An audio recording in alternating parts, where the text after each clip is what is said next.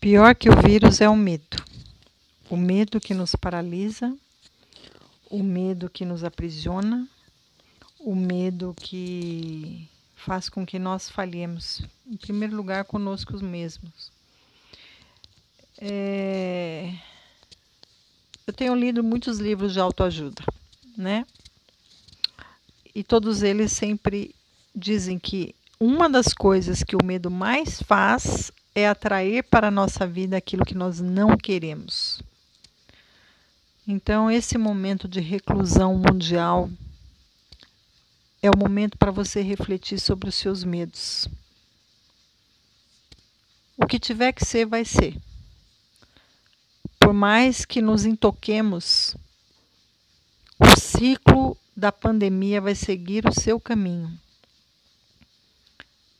Nós podemos retardar o processo, mas não podemos eliminar o processo. Então, será que a melhor maneira é nós nos fecharmos no medo ou enfrentarmos de vez? É um pensamento que me ocorre.